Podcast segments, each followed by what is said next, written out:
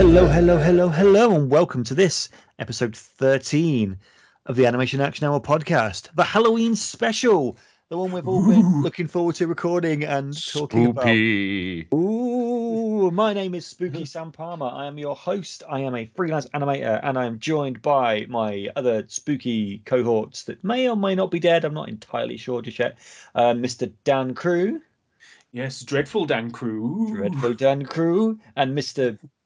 Bootiful Brian Hancocks. Boo! That was awful. I love it. I'd literally thought that on the fly. Not that you couldn't tell, but you know. Sam, that was great. No, don't tell the people this. It was great. Breaking the fourth wall. Like that. So we are all freelance animators. That's the point of the show. We talk about animation, and we're going to do a bit of a Halloween special where we're going to talk about Wendell and Wild, which has literally just been released. Before we go any further, I just want to say thank you everyone who's listened to the show in the past. Everyone listening to this in the future, whether you're listening to this on Halloween, boo, or if not, then I guess still boo. But boo still, you bunch of bastards. Yeah. I'll still scare you, you prick. I'll still give you a right good scaring. Yeah, we're doing all right actually on the old figures. I'm not going to go into too much detail, but yeah, we're getting a nice solid listener base in, and I'm really enjoying it. So yeah, please feel free to get involved. You know how by now, but obviously I'm going to say it in every episode because, as Stan Lee once said about comics, to paraphrase, every episode of this is someone's first episode. So, you know, you don't always know. So if you want to get in touch, the best place is on our Twitter, which is at AnimActionPod, or there is our email address, which is animactionhour@gmail.com. Yeah, just drop us a line. Let us know what you think of the show, what you want to improve, anything you want to suggest, like a movie you want to suggest us to watch, and yeah, we'll go through there. So Dan, what have you been up to this spooky couple of weeks? Just having a jolly good old spook fest. Last week I was in Whitby. It's my girlfriend's birthday, and we went away to Whitby for the weekend. And that's like the birthplace of Dracula, and the spookiest of places. Yeah, they do like the goth weekends there and everything like that. It's awesome. And this year is the 125th anniversary of Dracula, and they did like this big light show on the Abbey where he. Like you got the inspiration for the stuff and that, so yeah, that was really, really awesome to do. So top spoop action this October, so I'm chuffing that. That's pretty cool. Brian, what about yourself? Oh, good lord, what I have been doing. So the last 2 weeks I've been doing the Black History Month with the two different schools, like constantly. It's all been good stuff. So we've been doing, we've been making African tribal masks. We've done freedom quilts. We've done. What else have we done? We've been researching Jean-Michel Basquiat and some graffiti art. What else have we done? We've done a lot, and the kids have absolutely enjoyed themselves. We've got a good old bit of oil pastel here, chalk pastel there, a bit of what was it called? Whatever. Got like bits of cut off and glue and sticking, all that kind of stuff. The stuff that like primary school kids love to do, and you know what? So do like 30-odd-year-olds, but nobody tells you. Collages. Yeah, collages as well, and it like make it look a bit like Rangoli stuff, you know. Oh, it's been fantastic. So yeah, apart from that, I've been doing a tiny bit of commissions here because I'm still kind of like inundated with a lot of work, and also just doing a lot of shifts at Geek Retreat, to be fair. So just catching up stuff with that. Other than that, I've been fighting my 3-year-old. Annoying my two cats, annoying my missus.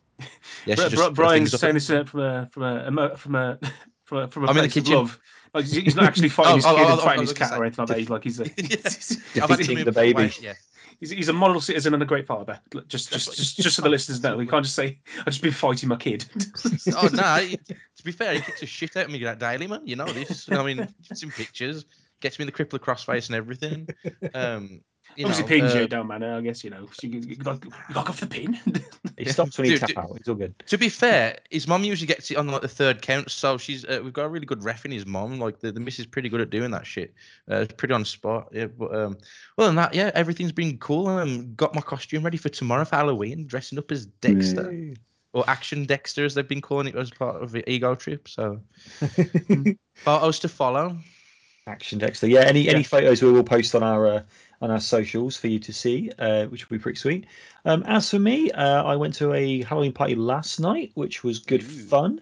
I went as a noble knight, chivalrous noble knight. So that was good fun. I'll put the pictures up for that on our socials and stuff as well. Not really animation themed, but just a night, and nights of badass. Why would you not want to see a night? Other than that, I've been finishing up some freelance projects that are all done and submitted now.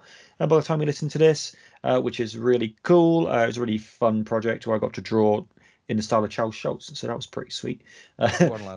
Which is always a good time. Yeah, other than that, just kind of your day job stuff, you know.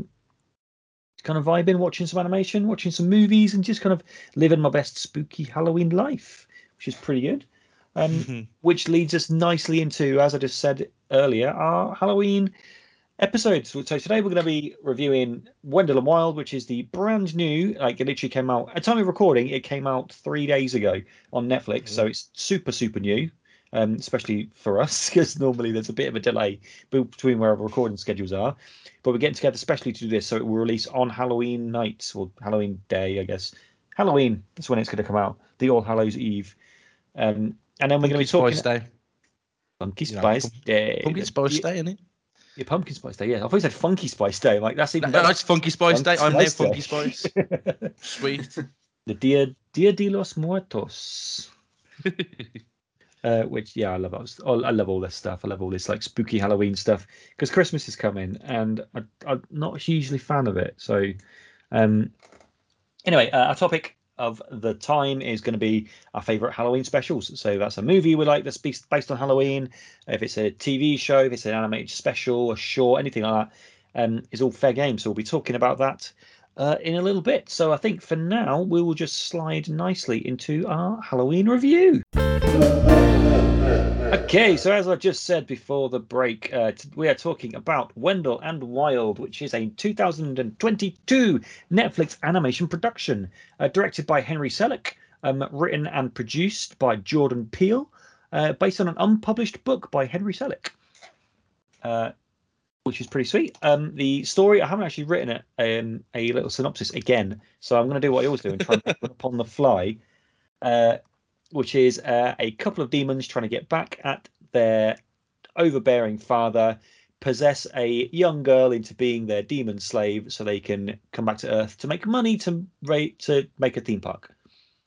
Pretty much. It's a crazy one. This one. Yeah. There's lots of work in the old synopsis. But I think that kind of works.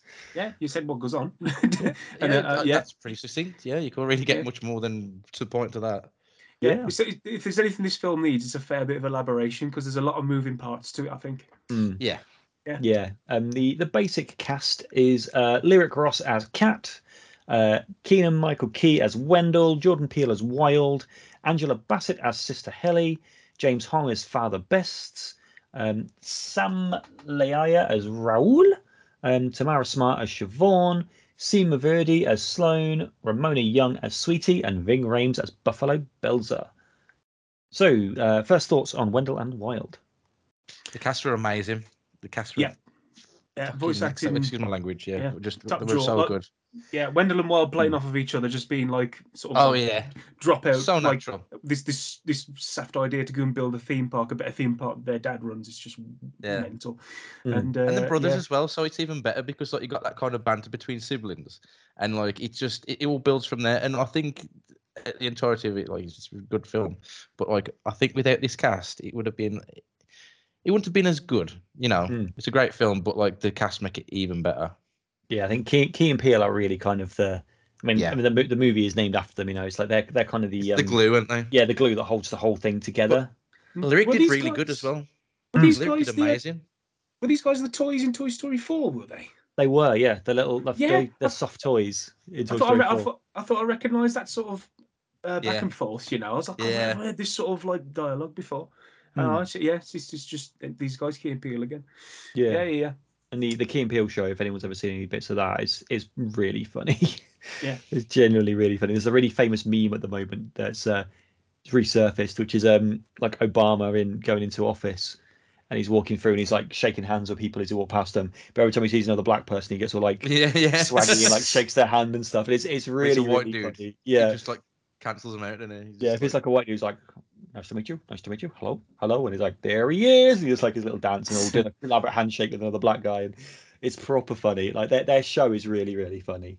There's actually an amazing sketch on their show, which is kind of it's like about the NFL draft, and it's like these two college teams are playing each other, and it's like these players introducing themselves, and it'd be like Jeremy Jones, point guard, as they're doing it. But then as it goes through, they've all got more and more elaborate, crazy names, like Wendell Pencil Sharpener Johnson, and like they've all also stuff like that. They've all got these like ridiculous names as it gets further and further into the list. It's good. Yeah, I love Keen Peele. I'm a big fan of theirs, and Jordan Peele as well, with stuff like Get Out and Us. And I've not seen Nope yet, but I do really want to see it. I've heard very good things from that. Yeah, the trailer really got me invested. But I got around to watching it. I've not seen it. No idea what it is. Amazing. Yeah, the trailer for Nope. Who's like, what the bloody hell is going on here? And I think that's what really gets you. Like trailers just don't hit. No more. I just hate trailers these days. They're just really like spoil the film. They either spoil the film or they completely don't get across the right message of the film, and it's really annoying. It's really rare to find a trailer that really hits and really makes you want to watch a film. I find, yeah. But that one for Nope was really good. Anyway, back to the film. Back to the film. I really like God. The production on this is gorgeous. Like the texture work, the build on everything, because stop motion, absolutely amazing. Love the characters. I really love the story. It's not really grim, like a really good kids horror film. Like it don't shy away from like people dying and like sinister things happening. Like that's from straight off from the bat, isn't it? Like somebody goes straight away. It's like oh shit. Yeah, it's Cat's parents. Like when they crash off the bridge, and it's kind of because they were distracted by her screaming. And they crash off the bridge, and her parents die. And did you notice the two-headed worm? Yeah. Did you notice the two-headed worm looked like the Wendell and Wild? I thought that was the point. Like they'd somehow interfere, but they never really touched back on it. No. Because I was like, oh, was it actually them? And nothing has been said about it after that. It's like, oh, okay, weird. Well, it might be because she's a Hell Maiden, and that was like something like game touched through and stuff. If there's if there's anything with this film, like I want more from it. I want more elaboration. Like I love a sequel or a series, like to really go into the detail of what Hell Maidens are. How does the structuring? I don't know if it was Hell or what, like the weird fun fact, like Beelzebub dude. Yeah. Like how's that structure work? Like what's the teddy bears deal? Is that a different demon? Yeah. Like Beelzebub was great. You don't have enough of Beelzebub. Like it just appears, and it's like, oh, it's a tool, but it's also sentient. Yeah. Like what's the setup here? What's all the systems at work in this world that have built? There's definitely foundations that weren't explored. I mean, like it's about was it a 2-hour film or an hour and 45? Yeah. Yeah. So it's we'll say close to 2 hours, and they could have easily made that 3.5 with how much they've got in there. There's so much stuff, and it feels very jam-packed. It's very much a meatloaf of information going on. Yeah. And at times I felt like it wasn't losing my interest, but it felt like it kind of. I felt the same, Brian. It was like because it was rocketing along at such a pace. It was rocketing along at such a pace, and it was doing all this world building and fleshing out and stuff like that. But because there's so much of it, like I was like, God, I'm going to forget that. Oh crap, I'm going to forget that. Oh no, now I need to go back and watch it again to really get the. I mentioned it in the pre-show, obviously before we recorded, that I felt the pacing felt off in places, like it, especially sort of. The third, like the second act leading into the third act, I felt was quite slow paced. But then the third act zoomed by super quick. Like the ending of the movie was so fast. And resolution went by fast, yeah. Yeah, I feel like it's the. I mean, I really enjoyed the movie, but I just feel like it felt unbalanced. Yeah, it's just the edit. I think, like I said, the story's there, the visuals are there, the characters are there. It's just that I think it might just be the edit. Like it just need, like I say, it just needs to chopped in a few places and reshuffled a bit just to sort of get that pacing right. Yeah. But it's so rich. Yeah. Where'd you could. Oh God. What would you keep? What you don't? Because it feels like you could have at least another 3 or 4 hours of stuff on top of it and still have something really great. But like he says, it's the pace and it kind of. I don't know, man. It kind of caught me off guard with how jam packed it was. Yeah, it's a dense lore. Did you stay? Did you stay and watch the credits? Because there was a lot of like make. Yeah, that was great, especially at the end of it when Cat appears. There's something going on. I love anything like that. Just a little bit of mucking about. What shocked me actually, and because there's a few bit like sort of Leica style where they show little making bits through the credits. Yes. There was some of the stuff with Buffalo Belzer, like when he bursts out the mountain at the end of the movie, and he's like his hand is like 6 foot, and they're animating this giant big hand with like the normal size puppets. And I thought it looked amazing in the but I thought it was because it was just a really detailed puppet. No, it's the bloody scale of it, all the detail is just massive, and you kudos. That is level of effort, man. That is fucking fantastic. I would love to see a physical release of this with like a proper making of. Yes, please. Like that's what I want. 100%. I need it in my life. Like the Leica making ofs that are on their Blu-rays are so good. I want something of that level for this. I think I did see something today, funnily enough, as I was browsing the internet, and what's him off MythBusters? Is it Adam? Yeah, Adam Sandler. I think he did a interview with Henry Selick about this, so it may have some behind the scenes stuff. Did. I just haven't watched it. I'll check it out. It's a straight interview, but I don't know if they cuts away to any of the making of stuff. I think he might have interviewed Del Toro as well. Oh yeah. Maybe, but where was I going with this? I lost the train of thought. I was trying the 2Dness, the 2D little bits and dabs, and the little screaming guys, like the little, they're all sort of papery and folding over. Yeah, like the paper cutout type stuff. Yeah. And now Key and Peele look way different in their like demon forms compared to their on Earth. They're like flat they were. Like expressionist paintings almost. It reminded me of This is going to sound like a really, really weird connection, but like back in the day, like when we were kids, like in things like cornflakes, you get like a pencil top. Yeah. And you could do it from one angle, but if you turned it around, it was like weird and didn't look right. It's abstracted. Really do it from one angle. Yeah. It's like just like painting at it. Yeah. Because doing all the Black History Month stuff with the kids and stuff, I've had to like do like the African masks and stuff like that. I was like, wow, you can see, especially in the part of the design for. Oh, I forgot Delroy's face and like the mom's face as well, Wilma, and then like you apply that to also to the two demons as well when I'm in like the demon world. They look so much like African mask designs. It's beautiful, and that kind of abstraction is similar to what Dan says. It's like it's very much like a Picasso Cubist kind of approach too. Yeah, definitely. They both tie in, influence the other. But it was nice to see that there's like so much diversity as well, like not just with the characters, but them taking art from different places and kind of celebrating it. So having that kind of the forefront really kind of celebrated the world really. There was so much distinction in all of the characters' silhouettes there, the way they were built, the way their faces were structured. Like God, I love that stuff. Like all the angular designs. My favorite character design in the entire movie was I can't remember what the character's name was, but she was the Native American bus driver who drops cans at school. She's got like is it a traditional piercing or something or a tattoo? I can't remember. She got like face tattoos and stuff. Yeah. I think she does have piercing as well. But her design was so good. Yeah, the designs were almost like reset, like the tattoos like recessed and it was so good. Storytelling through design, amazing. Yes. Like you know a lot about that character, and she on the screen for very long, but like you could definitely tell. Sorry. No, go on.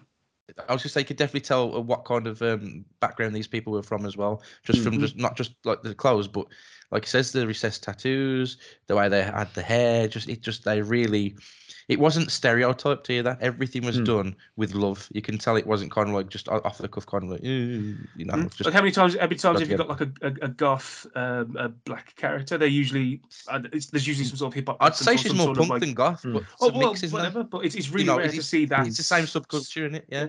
Yeah. And she's listen to X-Ray Specs most of the time, dude. And she was listening to Death as well, the punk rock death band, not Death as in Chuck Schuldiner and death metal. Yeah, I loved that bit. That was great. The music soundtrack was really good. The entire soundtrack, like the licensed soundtrack, was all black fronted rock bands. Yeah, which is amazing. I think Colour. Like I didn't check the credits, but from what just counting, I was like X-Ray Specs, Polystyrene, Hot Chocolate, Hot Chocolate. Yeah, the Hot Chocolate one was a bit of a weird choice, I thought, but like, what the hell, Ghost Town when it came on, I was like, oh, some local lads again. Yeah, special needs. Just couldn't help myself. I was like, oh my God, he's here. And then you hear Living Colour coming. He's like, CM Punk. I absolutely love that song. Not just for CM Punk. It's been one of my favourite songs for years. So just hearing that in anything, it just makes me happy. It's an absolute belter. Yeah. Vince McMahon was supposed to get Killswitch Engage to actually do that before they did this fire for Randy Orton. Before they used that and CM Punk had it, but Killswitch couldn't. There was we can't make it work. We're going to do something for ourselves, which, you know, it's pretty interesting. Sorry. Yeah. So they just licensed yes. them in living color. Yeah. We'll do an episode one of these days. When it just reminded me, when CM Punk first went to AEW and they were trying to get the license for In Living Color for Cult of Personality. Apparently the singer was friends with CM Punk. And apparently he phoned him up and he's like, this wrestling company's trying to get rights to Cult of Personality. Is this you? And CM Punk's like, it's kind of a secret. I can't really tell you, but yes. And they're like, oh, thank God, because if it wasn't, we weren't going to let him have the rights. Yeah. So that worked out. You know. You go. Yeah. Anyway. The ambient score as well, like the pianos and that. Outside of the licensed tracks and that, I love the score for this. Some of it was written by Henry Selick himself. Mm. Oh yeah. Like, did the lyrics and stuff? Yeah. Yeah. So yeah, that's the Coraline bits. Mm. Yeah, there were like original sort of songs that were almost like musical sort of things, and then like I said, the ambient atmospheric tracks, whatever you call them. So yeah. Really well done music stuff. Visually, audio, all beautiful. Yeah, really, just as a whole, it was so good. I mean, I just want to talk about the art style and the world and like how fun is this? Is like a rundown town, and you know, they're trying to build this prison and Rust stuff. Bank. But how fun was this whole like little world?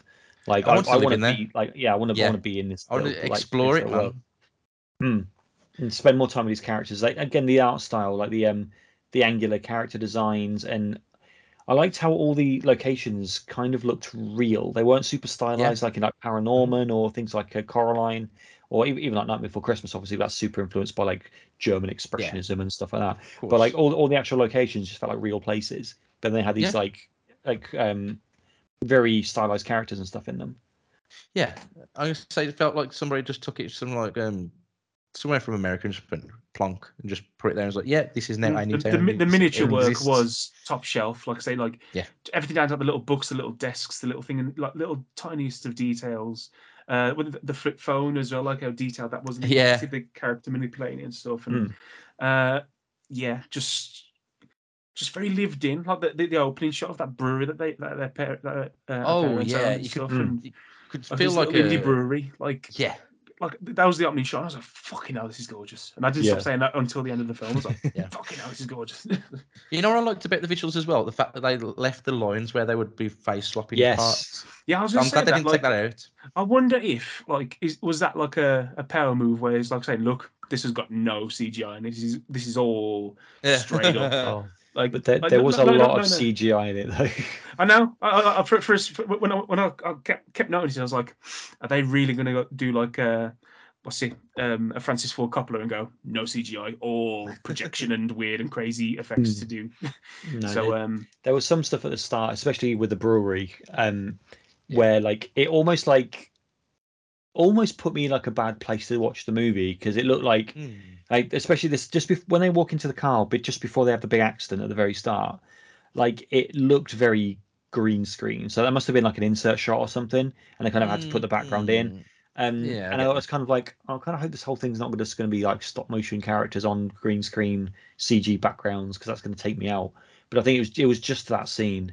Everything else seemed sort of. I did clock that. I don't know. Yeah, because I was looking at the feet, and like the way the feet were landing, it almost looked like the masking was off sometimes, a tiny little bit, and it to me it felt kind of artificial. I guess I'll go back and have a look. I'm definitely watching this again. Yeah. So I definitely watch it again. Yeah, it's one to analyze frame by frame, just to go through again and just notice the details that I missed before. Yeah, I feel like I'm trying to remember what the film was about and how the film went, and I just can't because it went past at such a real fast pace. Maybe it's because I've just watched it or stuff. But, I literally finished watching it just before we started recording. And it's not the film's detriment. I think my eyes were just too busy looking at all the nice stuff, and I wasn't even so many things on the screen at once. It was hard not to kind of get distracted at points. It was like if you got like ADHD or like something similar, you kind of always always searching for something else.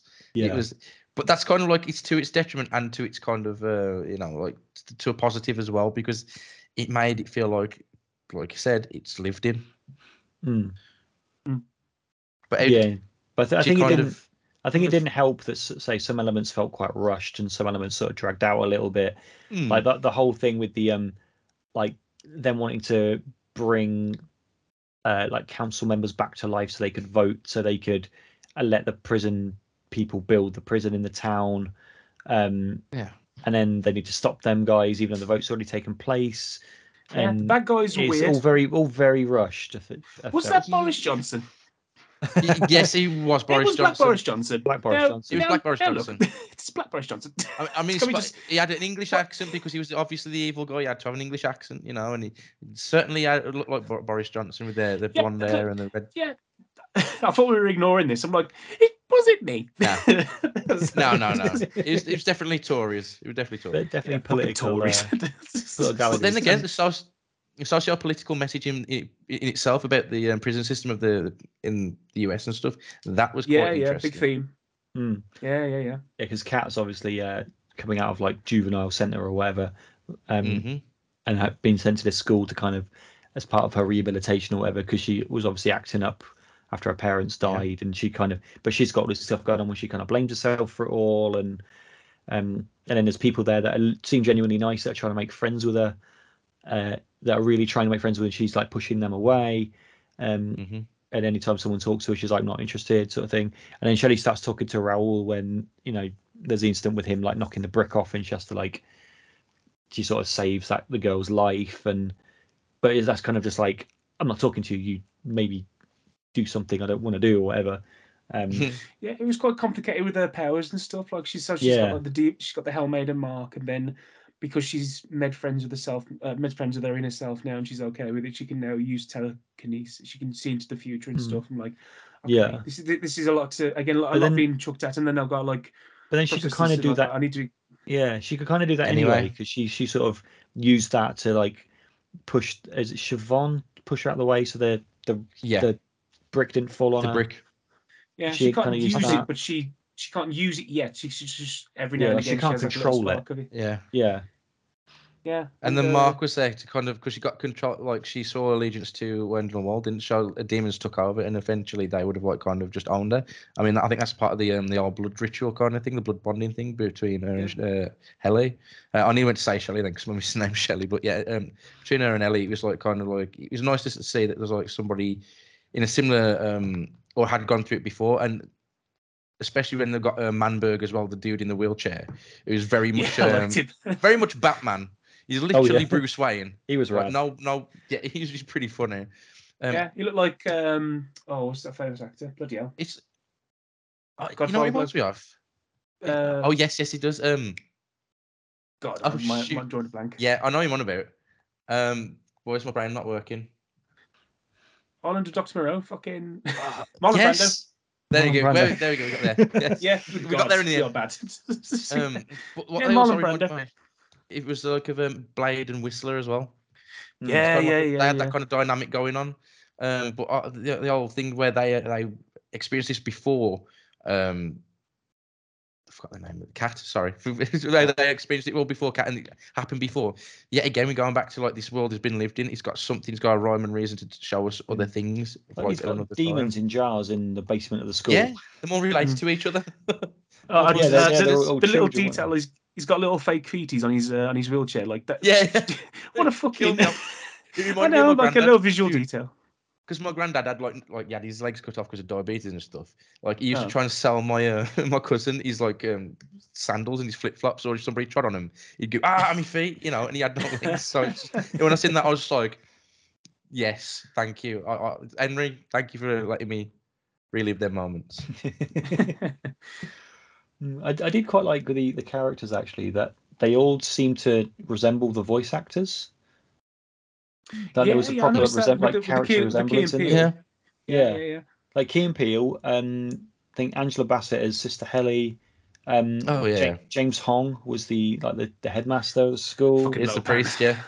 Yeah, but then if you, I was just looking on IMDb earlier at the cast list and looking at like the actors who play the different roles, and it's like, yeah, that's them. Like David Harewood was the not Boris Johnson guy. It wasn't Boris Johnson. It wasn't Boris Johnson. He's been in like loads of stuff. Like he was in he was like in Supergirl, I think it was. He was the Martian Manhunter in that. He's in Spooks. I'm watching Spooks back in the day. Oh, I know who it is now. Yeah. He played Nelson Mandela in a 2010 TV movie. Really? Yeah.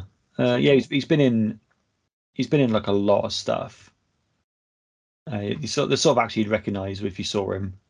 Yeah. And then Maxine Peake was the mum as well. Big Northern Energy. Oh yeah. I swear there's a couple of swear words chucked out that were like, oh, what was it now? Oh, I can't remember. I swear they dropped a. Oh, never mind. Ignore me. I think I've gone mad. No. The other thought that was thing in my head was Ving Rhames. I'm loving the vibe of him. Like just sat there swanning about. He's got an entire amusement park on his belly. He's just living his life in basically a big hot tub with a theme park on his belly. Yeah, being a big old demon bastard, but then he just turns out to be a nice dad at the end. I'm like, oh, the dad loves his kids. Dads. Yeah. Big ass demon dad. Big relate, man. Yeah, it was a.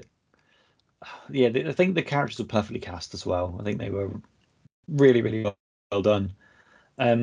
Just looking at my notes here to see what else there is to talk about. The big bit where she confronts herself in the blood ritual. I love the. I don't know if it was puppetry or 2D animation, but like the big demon version of her, because all it was made up of all parts of her like mental history, like a parents are right in the centre where her heart was in the car. Yeah.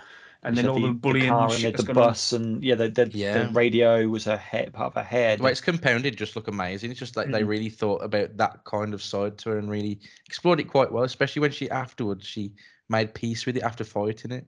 It was just a good balance. One thing I didn't like was when she kicked through the wall and it went all slow motion. There was a few bits in this that they did just slow motion and it just didn't work in my opinion. It was a bit kind of janky looking. It just felt ropey. It didn't need that. Like, after all, the really smooth, beautiful animation of the other. Yeah. Mm. Yeah, I think there's a bit when she was on the bus. Yes. And it was really she looked out the window at something and it was super. I think it was at the old. It was the hole in the fence. Yeah, and I believe, and it was just super jank looking, slow-mo. It just didn't feel like it fit in the film. It's. Like a last minute kind of idea, or maybe they went, we'll just try that and go with it, and it just felt like last minute. But it's not to say that everybody should try something out, but it looked a bit amateur, to be fair. I know it sounds really harsh, but it just felt like they didn't. It might have been a time saver, or a fix-it sort of a thing, and absolutely, and you can sort of gel over it. It's like a part of a dream sequence or something, or it's part of a nightmare sequence. And you can gel over it a bit and say, yeah. And everybody's been part of this. Obviously, worked their absolute arses off on it. So it's not it's not a dig. It's it's just a question of did they need it?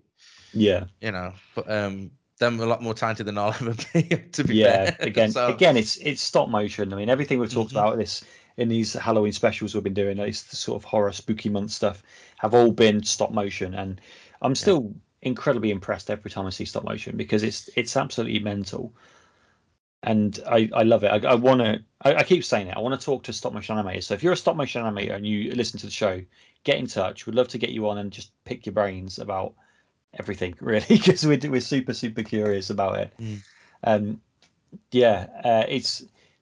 The world is beautiful, the art style is beautiful, the stylistic choices with themes like the characters will have real hair, but then they'll also have hair that's molded in as part of the character, the puppet sculpt, they're visible seams.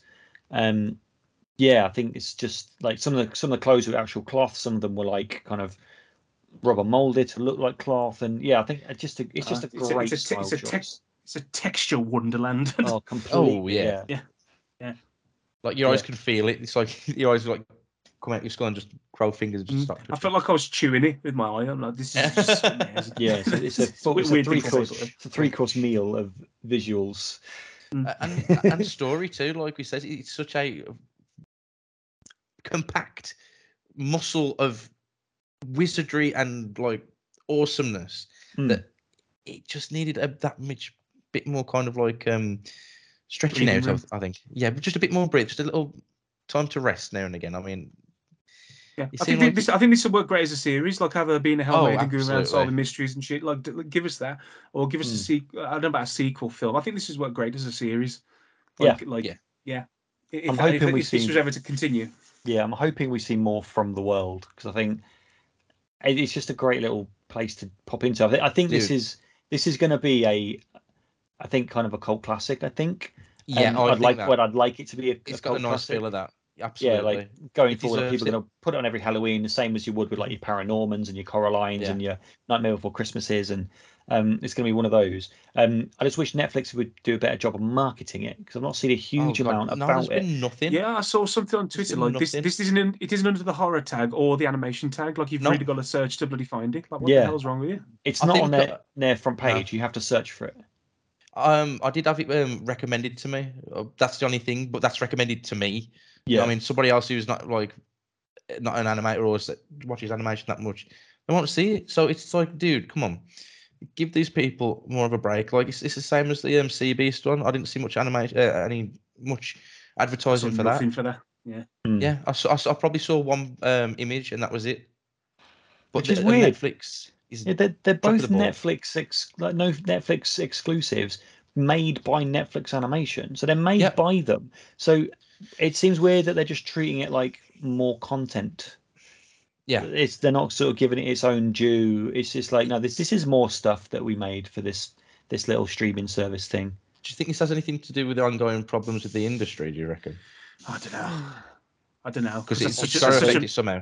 That's such a mess in its own. Yeah, that's a conversation in its own. I think at some point. Yeah. That's what's boiling Dan's piss this week. It's all of that. Like fucking, it's disgusting. This week's show, this is boiling Dan's piss. What is it today?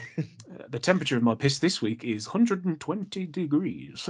That's some hot piss, Dan. 120. And I'm going to throw it over this marketing executive. Right in the face. But no, it's such a good film, and like the same. Like, I think, Netflix need to like get their thumb from up their arse and stop fucking sitting on their elbows and sort this shit out, man. Because these guys have worked their fucking asses off, and I'm sweating. Like, but just respect your workers, respect your artists, respect from the ground up, not from the bottom line. You know, it's ridiculous. And market your shit, market properly. You can market everything else I don't want to watch, but like, oh look, Friends, I'm on the fucking front of the phone. I know I'm going on a rant now, but I can't stand the comedy series Friends. Yeah, it's my shit that's fucking bubbling at the moment. Every time my missus just give me like a really serious look at that. It's like, it is smiling, but she's like, stop swearing. And the cat's also watching me. I don't like. No, I fucking hate Friends. I would rather. Brian's having a domestic about Friends. I would rather cut my dick off with a rusty bread knife. Honest, as Ed Edmondson once said on Bottom. It's just because it's flavourless. Fucking. Obviously, you need chew gum for the brain, but Friends, come on. Yeah, I know. Sam quite likes Friends, but I'm sorry, Sam. I used to watch it like back in the day when it was on like first time, and then when I was at uni, because it was just always on E4, we'd watch it. But like, I don't feel any need to go back to it. I just do not care enough about it to go. Of course, fuck it off. You used to have Chums on SMTV. That was better. Chums, Chums on SMTV. That better like people come on the show and shit. Like it was a fucking laugh because none of it was scripted properly. But no, anyway. I'll stop on my rant. But it just feels like everything is marketed towards me that isn't appropriate, and this should get pushed more, get more pushes. Yeah, they fronted the money to make it, but then they all front the money to bloody market it, and then they wonder why it doesn't do well. It's like, well, don't give enough money, obviously. Yeah, but their takeaway from that will be, well, people aren't watching animation anymore. You should cut the budgets for it, and then we won't make as much. It's like, no, you're just not fucking pushing it. The old Thundercats thing with the Cartoon Network. Well, let's put it on a time block that nobody watches, and forever put the fucking Burble episode on, and it means nobody's ever going to watch it. Iron Giant Syndrome, essentially, you should be called because fantastic production, no marketing. It died a death. Go. It just deserves people to see it. I think people have, like, this is going to sound really cliche, but like people have worked really hard on this. Some big names have worked really hard on this. Like Key and Peele like genuinely like masters of their craft. Like Jordan Peele's like movies, the stuff he's been doing since he kind of almost broke up doing this show with Keenan Key. He's like as I said earlier, like Get Out is amazing. Us is incredible. I've not seen Nope yet, but I really do want to see it. He did a remake of The Twilight Zone, which apparently wasn't that well received, but was apparently like pretty good. Didn't know that. Yeah, I think it was exclusive to like Paramount Plus or one of those networks, or HBO or one of those. But yeah, he did like a reboot of that, and he seems to be kind of almost reinventing himself as kind of like a horror like master kind of thing. And but like the cast in the movie are really, really good. All the actors, especially kind of the young actors, the relative unknowns, are all really, really good in this. It's really well animated. The world is incredible. It's directed by like Henry Selick, you know, who arguably the two greatest stop motion animated films of all time have been directed by Henry Selick. So this just needs, you know, it needs to be out there more. People need to be watching this. It's more respect. But saying respect, like respecting the animation industry in general. I know I'm going on my soapbox again. Kick me off it. But it just seems like, again, at the whole time low of like bullshit. I mean, like there's a recent thing with Bob Chapek, or whatever you say his name, is saying head of Disney, going, "Oh, animation's for like mainly for kids and stuff like that." Oh, fuck off! I mean, you got that kind of like shit medium. It's a medium. It's not saying, but Guillermo del Toro. Yeah. If animation is just for kids, check your ticket sales and see how many just adults are going to Disneyland on their own. Yeah. Just check that. Yeah. The people ain't going to Disneyland because their little 6-year-old kid loves Disney. Nope. They're going because they all love Disney. Exactly. No, otherwise why would you spend $4,000 on a fucking holiday? Yeah. Yeah, absolutely. This is what Walt said himself. And also, Guillermo del Toro, on a red carpet, I believe, recently, I think it was for his Pinocchio stuff, says, animation's a medium. It's not a genre. It's a medium, and it should be celebrated more. Guillermo del Toro is my absolute man crush. I love that man. He's fucking brilliant. He's an absolute beast. He's so good. He's one of my filmmaking like idols. He's so good. Absolutely. Get him and Genndy together, man. Just make it happen. That's the one per show. really thrilled for Pinocchio that's coming up in the on the docket that we've got. Yeah. We will be reviewing that when it's out. It's out in December. We will be reviewing it when it comes out because I'm really, really excited to see that. 100%. Till then, we've got his Cabinet of Curiosities. So yes. I mean, that's it's not got animation. I don't know how much animation that's got in it, but you know, it's like a Tales of the Crypt sort of thing, isn't it? Yeah, it's kind of an anthology series. That each episode is obviously different. But yeah, I'm going to watch some of that in a bit, I think. Yeah, I do love that sort of stuff, and it's the spooky season, so you know we need something to watch. Spooky season, watch for Halloween. Spooper. Yeah, yes. I've got a confession. I've never actually watched Pan's Labyrinth, so I'm watching that. Oh, yeah. Well, I tell a lie. I watched the ending. I watched the ending, and I spoiled the ending. And ever since then, I never watched the film. So, and now I've forgotten what the ending was. So I'm going to watch it again. Well, there you go. It's an excuse. I mean, you should watch every Guillermo del Toro movie, and then watch it again afterwards with the commentary track. Yeah. Find something. Yeah. Find something very, very useful in that. I think I've said it before, but the commentary track to Pacific Rim is like a free fucking film lecture. It's so good. Like he literally talks about everything from like color theory to like camera weight, camera movement, camera angle. Like because they're filming like all the giant robots as if they were from like normal person level. So they're filming them from above, or anything filmed from a distance looks like it's on like a helicopter rig or like a crane. But it's all scientifically accurate in regards to kind of like Doppler effects and like visual slowdown from things being further away. Yeah, it's. But it goes through all this. I can hear the soundtrack in my background. Yeah, I can hear it in my head. So good. I mean, and a bit more animation. Yet again, that he puts into his films. Yeah. He always has a bit of animation somewhere. That man is a fucking legend. Like normally on commentary tracks and stuff, it's just like one of the actors saying, "Yes, this was a fun scene to film because we couldn't get the shot because Will Ferrell kept making fart noises in the background, and we all laughed. But like, they're not normally like actual film lectures. Definitely worth watching those. Oh, value for money there. Yeah, absolutely definite value for money. Yeah, I bought it. I said it was my girlfriend's birthday. I bought a Pan's Labyrinth, and I also bought the art book.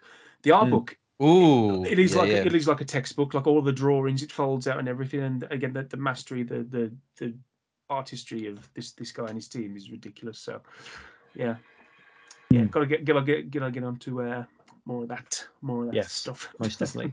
So, final thoughts on Wendell and Wild. Give me more. That's what I'd say. Like, brilliant. I want more room for it to breathe. This project, this world's been created, and it's had enough room to breathe. So give us a series. Give us more. Yeah, absolutely. Yeah. I mean, like the Sea Beast was. The Sea Beast was brilliant, and that I want more of that. So just give me more. More from this world, or more from these characters. They're all like ridiculously diverse, like cast of like real people, basically. In this movie, there's no one really kind of crazy or over the top other than the demons, but they're demons, so they're going to be a little bit crazy. Yeah, you need a little bit of chewing the scenery. Like. Yeah, everything felt grounded. But they did it so well. Really good. That was so good.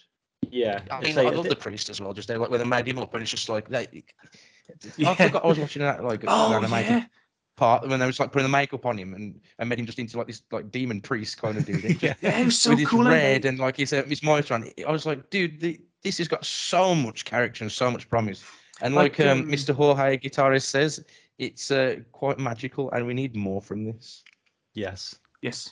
So good. So I did have some issues with pacing, as I've mentioned earlier, but I mean, it's like the film is still really good. It's still really enjoyable. It's doesn't really take a huge amount away, other than some bits feel a little bit slower, and then the ending does feel quite quick. But yeah, it's still 100% worth watching. I think nothing's perfect, man. Yeah, if you love animation as a medium as much as we do, like all animations from CG, hand drawn stuff, digital hand drawn, stop motion, and any form even of experimental, possibly experimental animation, paper craft, whatever your animation medium is. If you like animation as a medium, it's a film you need to watch. It's so good. It's magical. Just watch it. It just has it's the colours as well, like the greens and the vibrancy of all that kind of stuff, and the subcultures, and like one of the characters is trans, and that was beautifully done. Like they did it just like not a boy, it's a girl, done kind of thing. I'm sorry, not a girl, it's a boy. Yeah, really just natural conversations that would come up. Yeah, like, we got in front, and then like just carry on. Yeah. Like just carry on. Exactly, we should address it. Yeah. Yeah, just address it like that. That's it. Yeah, you ain't got to make a big massive song and dance about it, or really like, or not include them whatsoever. It's just from a kid's point of view as well. So it's so kind of like to the point, but it celebrates everyone. This film does. It celebrates everyone, and the massive painting that Raoul did on the building's roof. Piece, I love that. And it was gorgeous. It was absolutely fantastic. Like it was a Mesopotamian, kind of like South American style, wasn't it? Yeah, and, it's from his culture because he's a Latino, and he. I can't remember his ethnicity, but I was just thinking like. Yeah, again, boiling pot. I assumed it was something from his culture that painting. It's so visually rich. So kind of South American. I kind of retreading this stuff, but like, dude, just if you need some visual inspiration, go and fucking watch it. Yeah. Four fairgrounds out of 5 on my belly. Absolutely. Yes, most definitely. Okay, so we really enjoyed Wendell and Wild. I mean, it does have its issues, but it's definitely still worth a watch. It is a solid movie, and it's a great. I think it's going to be like a Halloween classic. I think for me it will be at least. It's one to add to the yearly archive of Halloween animations. Definitely. Yeah, definitely. Cool. So in the next episode, we are going to be talking about. We promised it earlier on, and then we stopped because we were going to do. We decided to do a Halloween month instead. We're going to be talking about Princess Mononoke. Yeah, finally going to talk about Princess Mononoke. Yeah. I mean, I've not actually seen it, so it's going to be good for me as well. Yeah. Well, it's the 4th longest animated film of all time, I think it is. So it's a long, it's a big boy, like it's. It didn't feel like that to me. I'll bet it felt for it. Yeah, but it's in my top 10, I think. So yeah, I can't wait to Studio Ghibli masterpiece of Japanese animation, Princess Mononoke. So that'll be our next review. Cool. So I guess let's move on to our topic. Okay, so here we are. It is topic of the episode, I guess. I always want to say topic of the week, but it's not a weekly podcast. It comes out every 2 weeks. Topic of the other week. I mean, we talk about it within a week. I mean, if you want to break the fourth wall a little bit, but I like topic of the episode. Topic of I keep saying topic du jour, but that's just topic of the day. So I guess that works. Topic of this episode is our favorite Halloween specials. So whether that is an animated Halloween movie, whether that's a TV show episode, whether that's a specific short. Whatever it could possibly be, a Halloween, but it's got to be Halloween themed, pretty specifically about Halloween, especially. So just remembered one. Who would like to go first? Well, Brian says he just remembered one, so. Oh, peace off, Dan. You go first. All right. Dan, if you want to go first. All right, then for you. I've just forgot mine and I hate you. That's when people are going to contact me.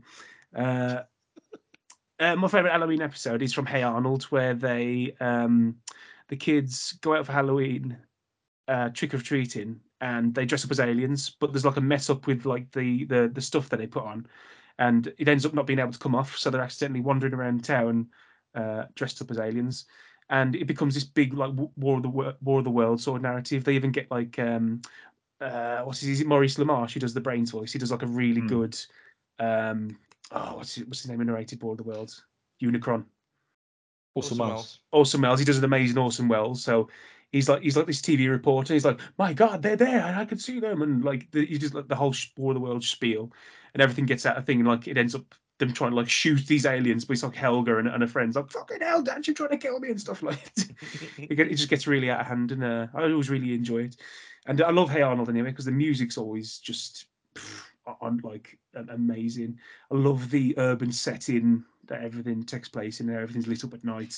You go like the starry sky and then the city. The backgrounds are gorgeous. I love Hey Arnold so much.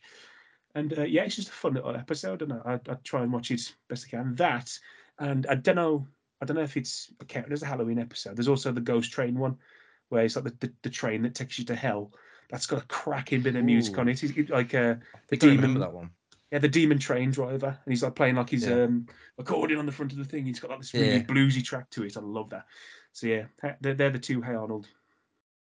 One's a Halloween one, but one is the spooky stuff. So yeah, that's my pick. That's pretty cool. I mean, I must admit, I've not really watched a huge amount of Hey Arnold. Oh man, so, there is. I can't remember the first one. The first one I can't remember that very well, but the second one that rings a bell. I did watch Hey Arnold fairly frequently on ITV. Was it? The writing and the characters hold up, man. It's such a good series. Again, I keep talking about the music. It's got this really blisteringly good like jazz soundtrack. Like sometimes you've got the really slow, understated, tiny little piano notes and stuff like that. Like, there's this one where he's running on the bus going home, and there's one where he saves a turtle from the zoo, and when he lets it go, and this music just plays. Yeah. It's just like, oh man, it is spectacular. I love the music so much. Craig Bartlett, the director's an awesome dude as well. Following on Instagram and that, he keeps posting like fan art that people do the stuff, and then he gives like little behind the scenes talks of how he made stuff, and that's really cool. And it's an awesome show. It still holds up to this day. They released the Jungle movie recently, and that sort of like caps off everything because there was some threads left untied at the end of the season, and that film sort of addressed it. It was really cool watching that. Love to review that for the show one of the days. Mm. Yeah. I think maybe at some point we'll do some like episode, like TV show reviews, but we'll just kind of pick maybe some best reviewed episodes or something like that, and we'll kind of just do a I'd love to do that. Yeah, because there are some really okay. I could think of the ones that stick out and made now of Hey Arnold, but like I said, there are just some genuinely really heartfelt, really well written, really good character development in episodes that we can go for. So yeah, definitely put that on the old list. Yeah, I'm definitely down for doing something like that. I mean, there's other TV shows obviously we could do as well, but yeah, Hey Arnold is one that I do keep hearing a lot about in kind of animation circles, and I think, to be honest, I was kind of a little bit out of watching that sort of stuff at that point, or I was more into kind of the like the Hanna-Barbera and the Cartoon Network stuff, because stuff like so Dexter and Powerpuff Girls, and I was more into that than I was like stuff like Hey Arnold and like some more of the Nicktoons stuff. And I did watch a lot of it, like stuff like Ren and Stimpy, and like I really liked Angry Beavers. And Our Real Monsters. Our Real Monsters I absolutely loved. Yeah. Rugrats was awesome. Rugrats. Sorry, it's a little bit off topic, but there's a Nicktoon that I remember that when I try and talk to people about, nobody else seems to remember. I think it was on for one series. It's called Santo Baguito. And it's like there were like insects in this little like Mexican town. Oh yes, familiar. I think the main characters were mosquitoes, but it was all kind of like they're all like Mexican culture-y and other like sort of South American accents. Yeah, and stuff. Yeah, because look, it's very, very much. It's like Chupo, so it's very, very much like Ariel Monsters style. Got that texture to it. Yeah. I would say I do remember it.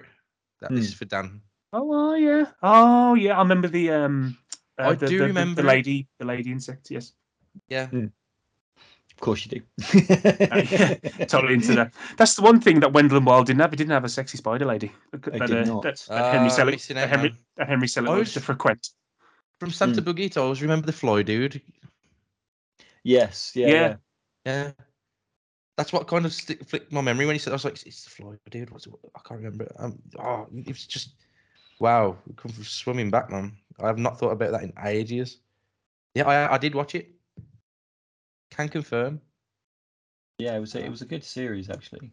But yeah, anyway, get back on topic. Yes. Yep. Hey Arnold. Yeah, they sound like solid picks actually. Yeah, couldn't recommend it enough. It's bloody up there. Cool. I guess we'll do mine next, and then we can do Brian's last. So give him more time to like kind of bullshit my way through research. If you know me or know anything about me at all, this is probably going to be an absolute no-brainer. And you'd be like, "Oh, of course he's picked this one." But I have gone for it's The Great Pumpkin, Charlie Brown. Yeah. I mean, I've spoken out much before about how much I love Charlie Brown and Peanuts and stuff. We're going to have to do the Peanuts movie at some point because I love it. It's so good. It's The Great Pumpkin, Charlie Brown is by United Features Animation from 1966. Damn. And it's directed by Bill Melendez, who basically directed every single Peanuts short. Even towards some of the more recent stuff, he was a consulting producer on because he was getting very, very old. His last production that he worked on was called He's a Bully, Charlie Brown, which he was a consulting producer on in 2006. And he died in 2008, aged 91. Bloody hell. So he was 89, still working on Peanuts. Oh, Bill Melendez. It's written by Charles Schulz and is based on a series of his weekly or daily newspaper strips. It's just a really kind of sweet, wholesome kind of Halloween fun type thing. Obviously the Peanuts gang, the whole appeal of them is like they feel kind of like very, very real, kind of the kids you know from your street or whatever that you kind of hang out with. Nothing's too crazy or over the top. Nothing is like shocking or spooky, or everything is like a very real thing that a kid would deal with, which I think is part of the appeal of it. I mean, a lot of this is kind of like how you imagine like Halloween being. I mean, in the UK, it was never as great because we didn't have a lot of the like the trick or treating or the big parties and stuff that like they have in America. Where, I mean, we do now. It's kind of come over here a bit more. So a lot of it's kind of like imagine. Oh yeah, trick or treat. I've seen that in a movie. This is what it would be like. But this is it's a half hour short. Well, it's about 25 minutes. And it's basically just made up of a bunch of sort of interconnecting little vignettes almost that kind of put the whole narrative together. But it's kind of in the way how you would read it daily in the newspaper. So there is a short about Charlie Brown being excited for Halloween coming up. And he's talking to Linus about it. And then Lucy bets him to kick the football, which is in every Charlie Brown short. Yeah. It's actually the first time it was ever animated, was this short. Oh, right. I didn't know that. And this was this was the third Charlie Brown short. But it's the first time it was ever animated.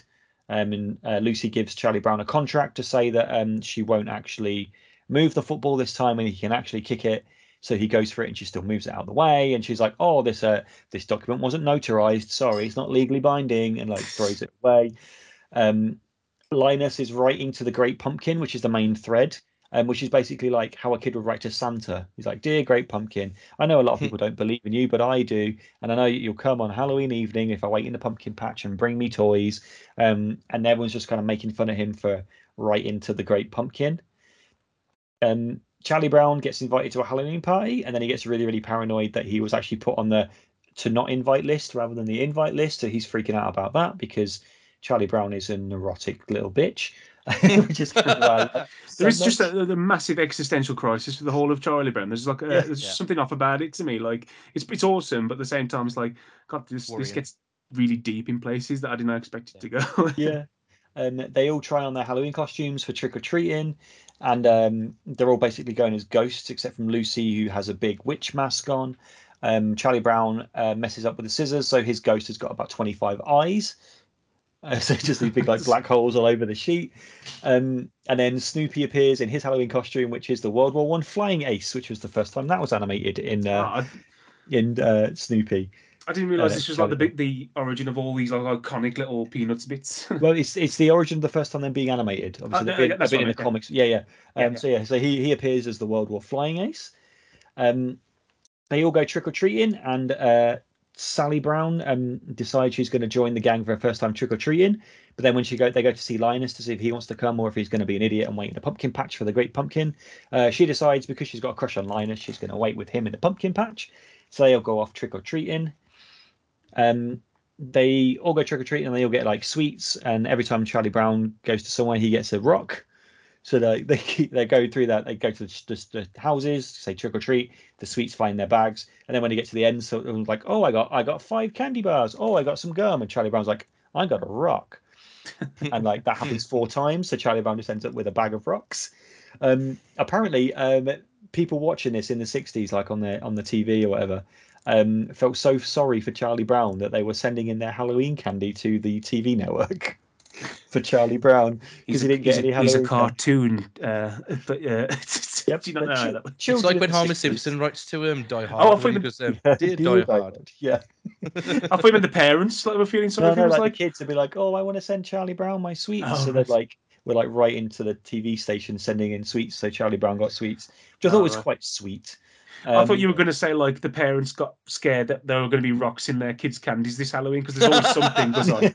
There's always something in America is scared, like ooh, razor blades in the apples and shit like that, you know. Yeah. Oh, gummy bears. That's it. No one's going to give drugs away for free, guys.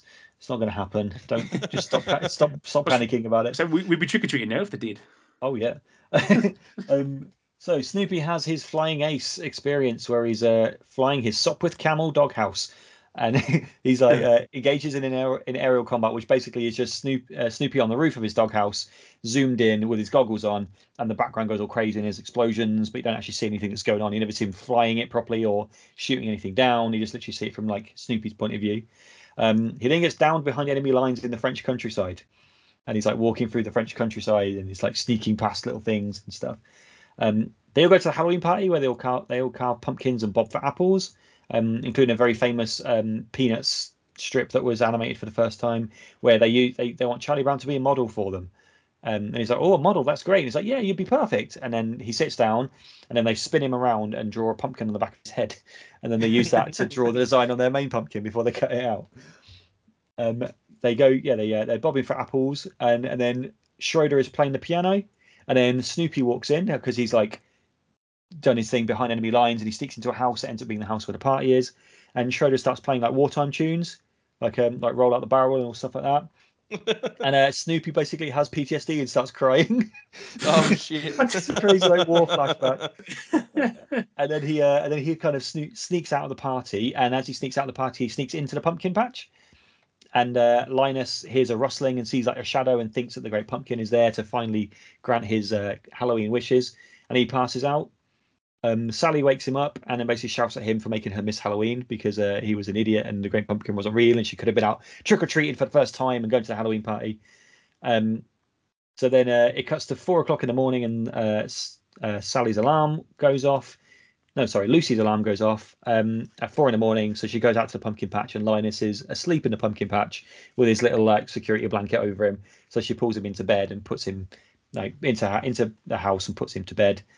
And then the episode, and it just ends with Charlie Brown and Linus leaning against the wall, talking as they are known to do about their Halloween and how everything, you know, they felt it was a fun night. And Charlie Brown wishes he didn't get rocks, but he still had fun with his friends. And then Linus just starts going mental at him for not believing in the Great Pumpkin and how he'll next year for sure he'll turn up.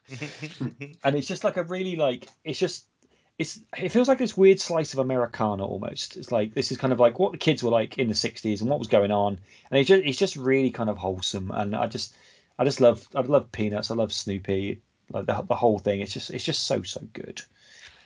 It just feel a bit disjointed, but I mean it's from the 60s, so. But it's just great, and I love it. And I try and watch it every Halloween if I remember to. But it's just a great little short. It's a real comfort space, a Snoopy film. Most definitely, yeah. Yeah. If you're feeling sad or you're feeling stressed or you're worried, just stick on a Peanuts, stick on a Charlie Brown, and you'll it'll help. What do you call it? It's a cup of soup film. Have a cup of soup and a Charlie Brown. It's my it alleviates. It's a good Charlie Brown teddy. This is a little keyring, which is next to my desk here. So with his bollock hair. There he is. Bollock. Good grief. Speaking of bollocks. Here comes my cat. Speaking of bollocks. So, Brian, what is your pick? There's a few that come to mind. I did have I think it's called The Honking from Futurama, where you got Benderu turned into a werecar. Yes. Which was pretty cool because wasn't Calculon like the main werecar in the end? I can't remember. Yeah, and it subverts your expectations, and that was quite fun. I didn't expect like that to be as fun as it was. I mean, you've got the entirety of the trio Survivor Simpsons. I mean, yes. Come on. Yeah, I didn't want to choose one of them because I thought it'd be too obvious. But like, there's some that. To be fair, the reason why I didn't get to choose one is because like I've been that kind of busy doing my other stuff. I totally forgot what the subject was. I was like, you know what, I'll remember something, and I didn't. But one of my favourites, I think, and from what I could, other than the Shrek Halloween special, because that's got like 3 different stories, and that was quite fun as well.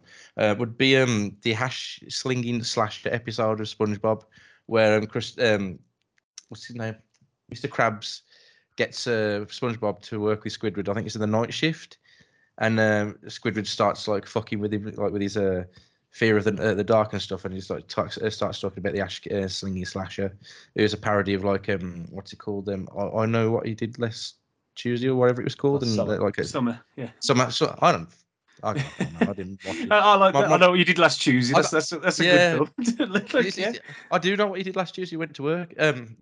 Sorry, Dan. I was watching. No, I've got dad brain.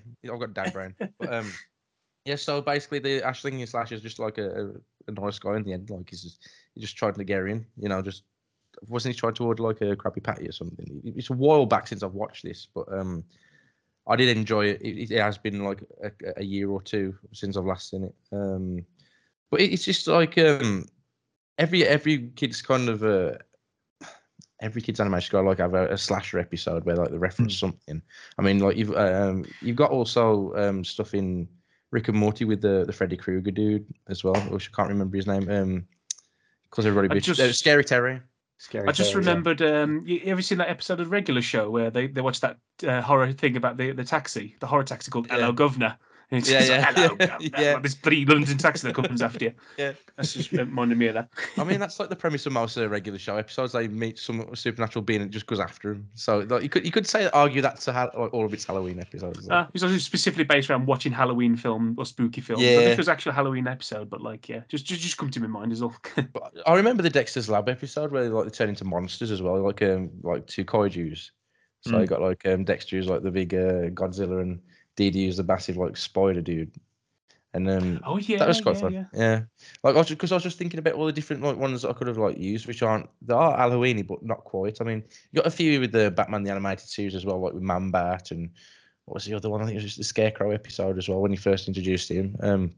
But to be fair, listeners, my brain has been absolute mush. I've not been resting too much, and I've been working too hard. So I've just kind of went, lads, I think I'll pick this last minute and. Yeah, so I was just talking and thinking that's all right, you know. Okay, don't matter. You know, sorry.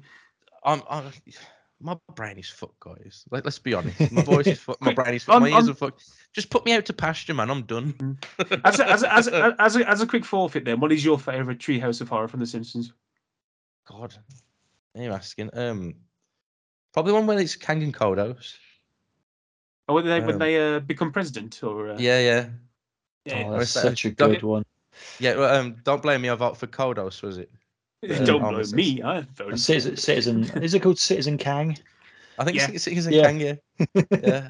Or the one where Maggie like turns out to be an alien as well. Or I don't. What does it say now? This has turned out to be. They go on a disturbing.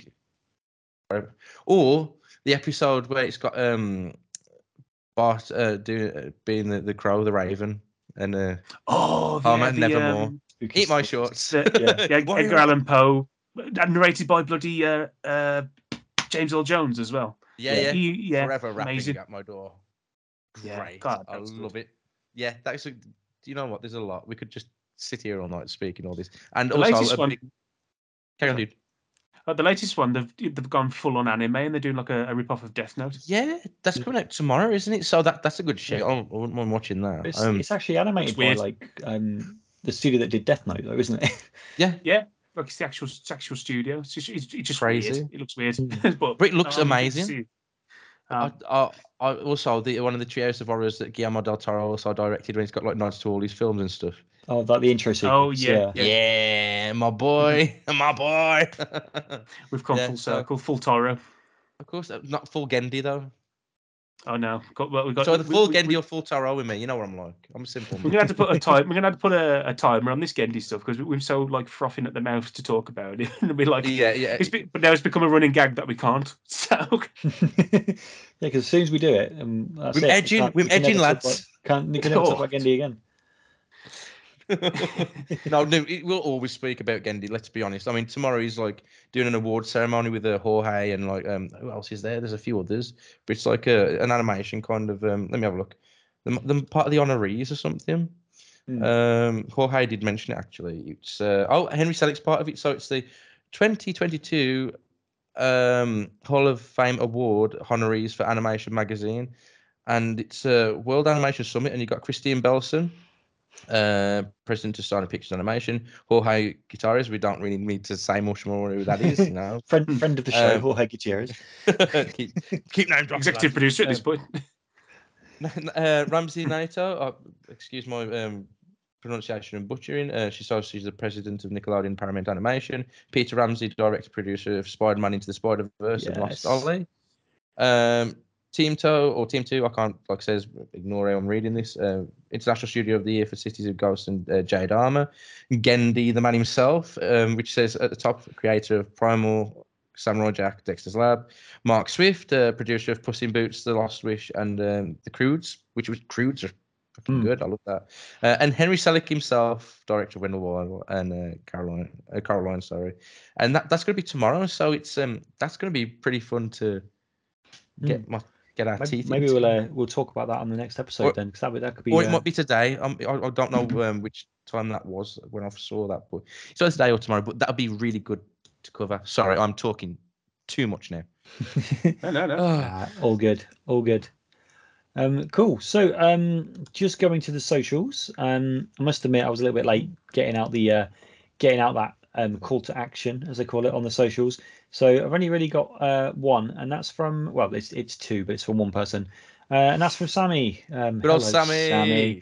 He says Ed and Eddie's Boo Ha Ha, perfect Halloween special to watch this time of year. I chose that one. I'm such a prick. And he also says the Halloween tree. That sounds familiar. Hang on, I don't think that's one I've seen, but let's have a little. Let's do I think I'm getting mixed up with the faraway tree. Live Google. Live Google. Live Let me just sing for you a bit. Live Google. I said 1993 television film produced by Hanna-Barbera based on the Ray Bradbury fantasy novel of the same name. Huh. Okay. Surprising that you don't know that one then, Sam. Yeah, I mean, it's from Hanna-Barbera from the 90s. Why do I not know that? That's kind of my... It's a bit odd. Yeah. Hey, there you go, Sammy with like the deep cuts again. I mean, come on, give that man an award for getting all the... We'll find a bone and we'll throw it to him. Yeah. Because it's Halloween, bones spooky, you know. we still need to watch Moira and the Three. I've still not watched that yet. Yes. I need to see it. Maybe we'll do that because it's a mini series. So maybe we'll do that as a review at some point as well. I think it'll be in a similar vein to like maybe do that before the Genndy episode. Maybe similar to the house. What I mean, this is a little bit kind of what do they call it, like behind baseball or whatever. But I would really like to talk about that and then see if we can get Jorge Gutierrez on it as well, so we can talk to him about it as well. So a bit of a review and then kind of a bit of a chat about it. That could be cool. Just to pick it, because we really want to just pick his brains basically and tell him how lovely a person he is. Because he's just a nice guy, man, and just seeing like how talented he is as well. It's like a celebration.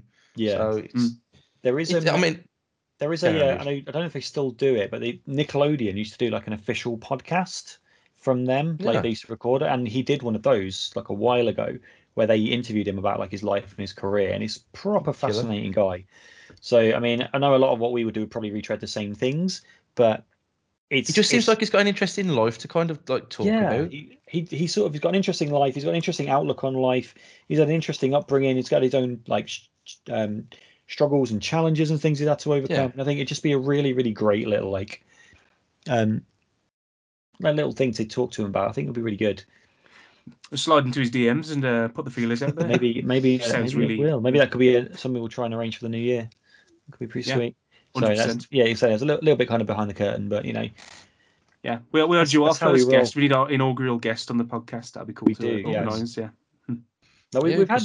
We've spoken. I'm not going to go into too much details on like now, but we have spoken a little bit about having guests on. But kind of, I would really like them to be like professionals in the industry. Sort of, I know we're freelancers, we're professionals, quite unquote. Making up as we go along, basically. Yeah, but I mean, we do work in animation. We do contribute to the animation as a whole. So we kind of want people of that level, well, not level. What's the wrong word? Like that, like ilk, I guess. Like people that are professionally working in animation, whether that's freelancers that do one project a year, which still counts, whether they're relatively big names in the industry. Just want to steal your clout, basically. We just give us all your fame, give us all your information.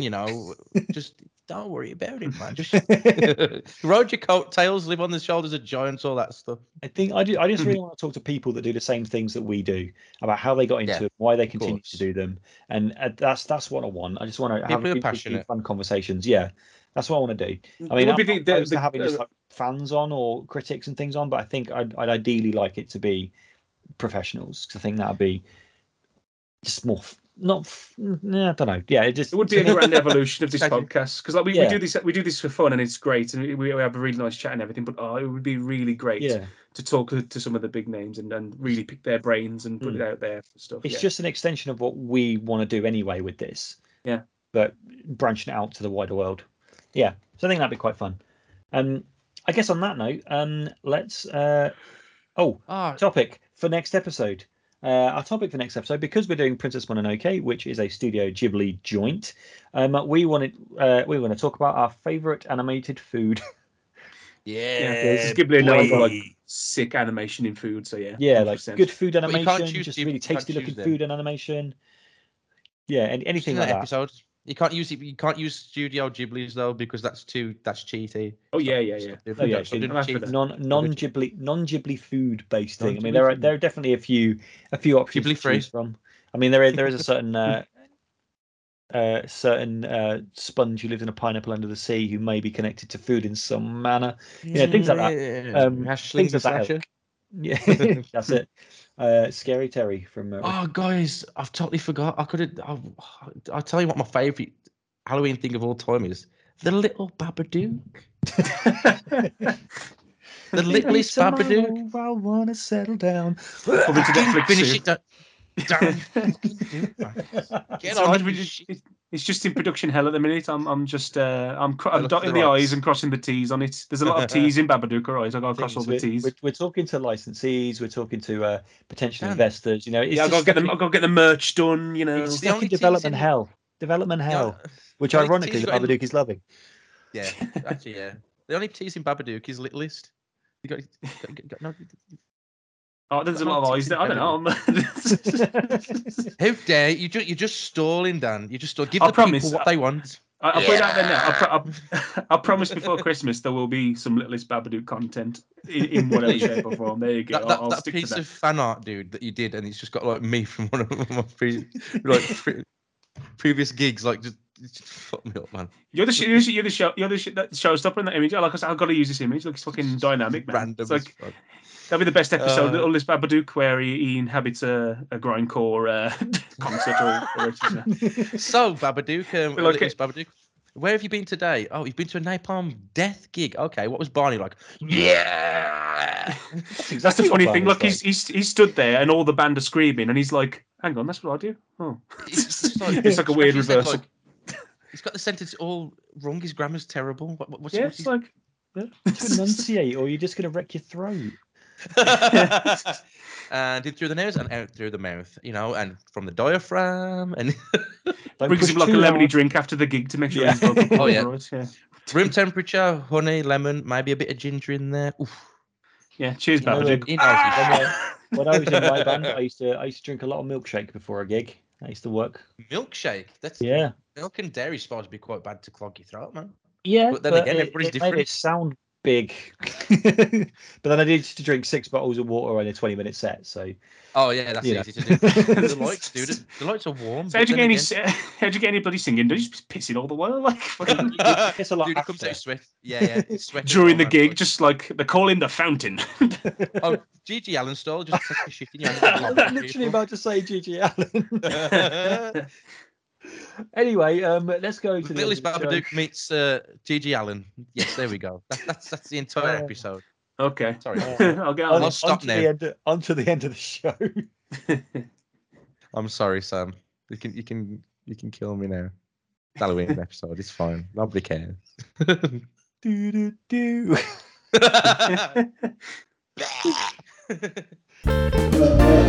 So that's it. Once again, we have come to the end of our little fun chat. Episode 13 is over, and that means that Halloween's over now. There's always another one next year, hopefully. Thankfully, time works in a linear fashion, so therefore, Halloween will come back. What about second Halloween? Yeah, on second. We've had Halloween. One, yes. What about second Halloween? What about second Halloween? That's just Welsh. I don't know. I fucking Tolkien myself there. I was grinning. It's just a nondescript regional accent. That's all Tolkien is. Yeah. I'm sorry, all the Welsh people that listen to this, especially Brad. We love you, Brad. We love you, Brad. But why were you not in Lord of the Rings? Come on, Bede. Did anyone ever see the Bill Bailey bit when he was talking about Lord of the Rings, where he auditioned for Gimli?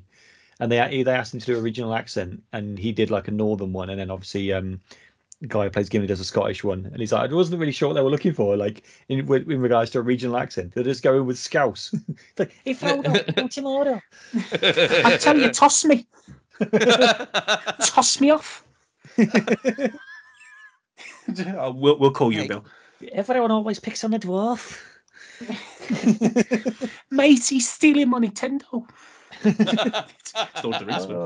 Anyway, in the next episode, as I said, we'll be talking about Princess Mononoke, and we'll be discussing our favorite animated food things, which I think will be a really interesting topic, actually, and going to be a great review because I've not seen the movie, so I'm really looking forward to getting my teeth into some Ghibli goodness. So, Mr. Dan, if people would like to get in touch with you, how may they go about such a feat? They can find me on my website, which is www.danielcrew.co.uk. They can email me via info@danielcrew.co.uk. And my socials, I am at Dan Crew Animate. So, yeah, you can find me via that. All good. Sounds good. Mr. Brian. So yeah, I need a website because I'm totally really shit at this kind of stuff. But I'm 13 episodes in, we're still waiting for that website, mate. Look, we've been doing this for 6 months. Leave me alone. No, it's not you. No, it's not your fault. It's just there's no, it is my fault though. It really is my fault. It's like a comedy of errors. Like you go to make the website, but then like something sets on fire. Look, like I'll deal with that. I've been asking the littlest Babadook to sort my website out for a very long time. That's the first episode. He's literally sitting on his arse doing fuck all, screaming. Coding isn't his strength, to be fair. And basically, all he's saying is just like, bro, just fuck off. You're not talented. Anyway, yeah. So if you want to find me, I'm on Twitter, Ketchup Beard. Same with Instagram, like Ketchup Beard as well. I've also got a Facebook kind of group type thing called Ketchup Beard Creative. I've also got stuff on YouTube, but that's mainly stuff that I did at university, and I've got hidden stuff on there, like the videos that I don't show the public because it's all stuff for other clients that have either been finished or haven't finished or not used anymore.